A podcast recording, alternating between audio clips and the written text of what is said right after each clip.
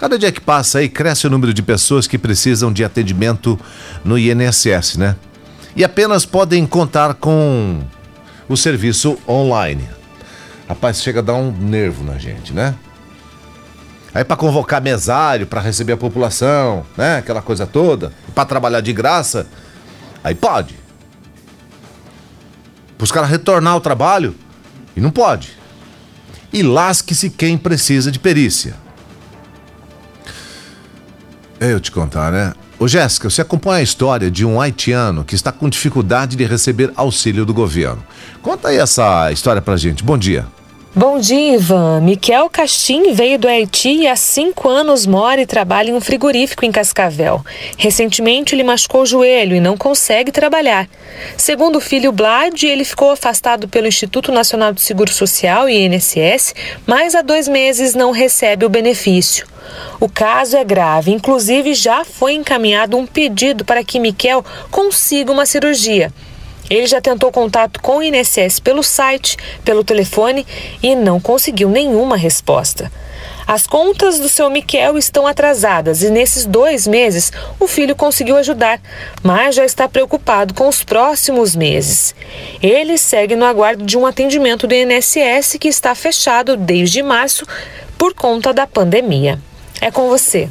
Ai, ai, ai. Obrigado, Jéssica. Ô, Raquel, qual é a justificativa desses caras aí que não querem trabalhar, não querem voltar ao trabalho? Ah? Então. Então. Então. O pessoal do INSS, eles, principalmente o sindicato dos funcionários, afirma que é muito complicado que eles atendam pessoas, principalmente do grupo de risco, ah. que são os idosos. Então, essa ninguém está é atendendo ninguém do grupo de risco, né? Pois é. Banco não está atendendo, supermercado não está atendendo, né? Ninguém está atendendo ninguém. Todo mundo pode, mas eles não podem. Essa é a justificativa deles? É uma das principais justificativas. Ou que não tem estrutura. Como é que não tem estrutura? A pandemia é, foi decretada no país desde março, né?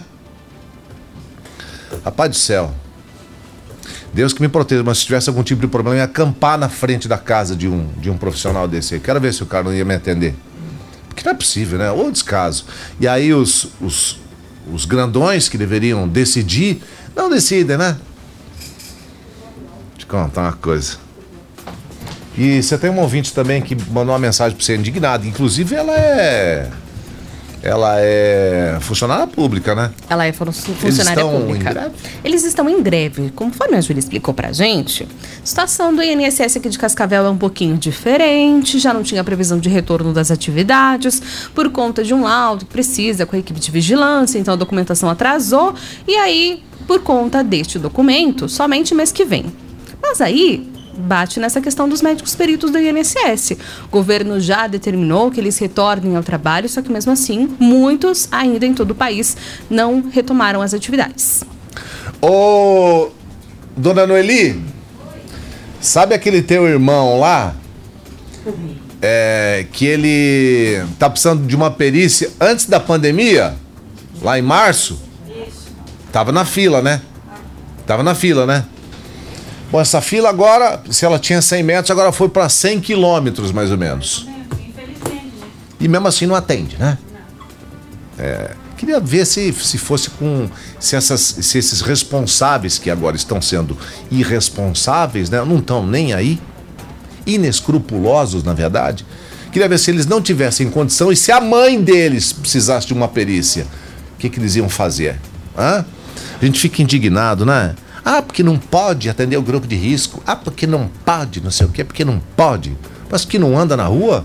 Esses caras não saem de casa? Não vão no supermercado, não vão na farmácia, não vão no banco, não vão para lugar nenhum, não estão trabalhando. Só não estão fazendo perícia, né?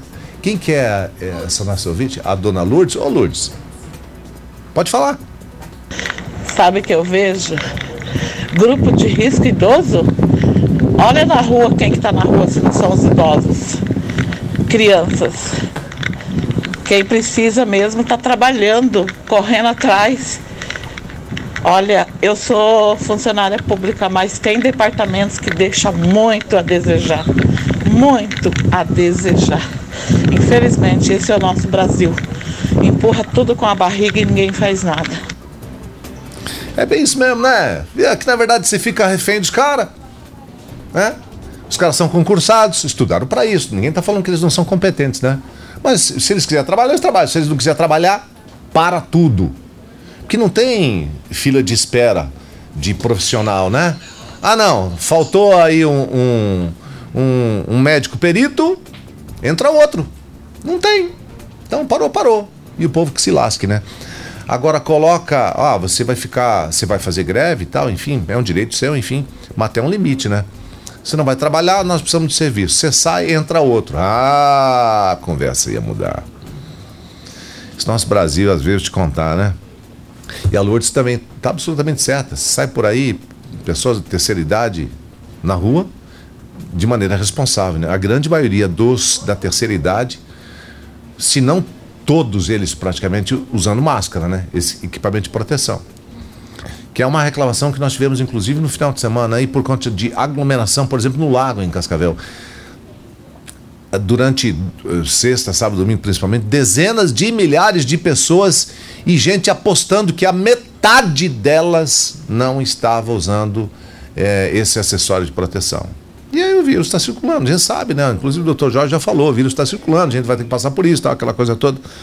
Mas tem muita gente absolutamente relaxada, né? Nos dois sentidos da palavra, né? Que é uma preocupação que a gente tem aí. Enquanto isso, quem precisa de perícia, de médico, para poder sobreviver, continua sem saber o que fazer.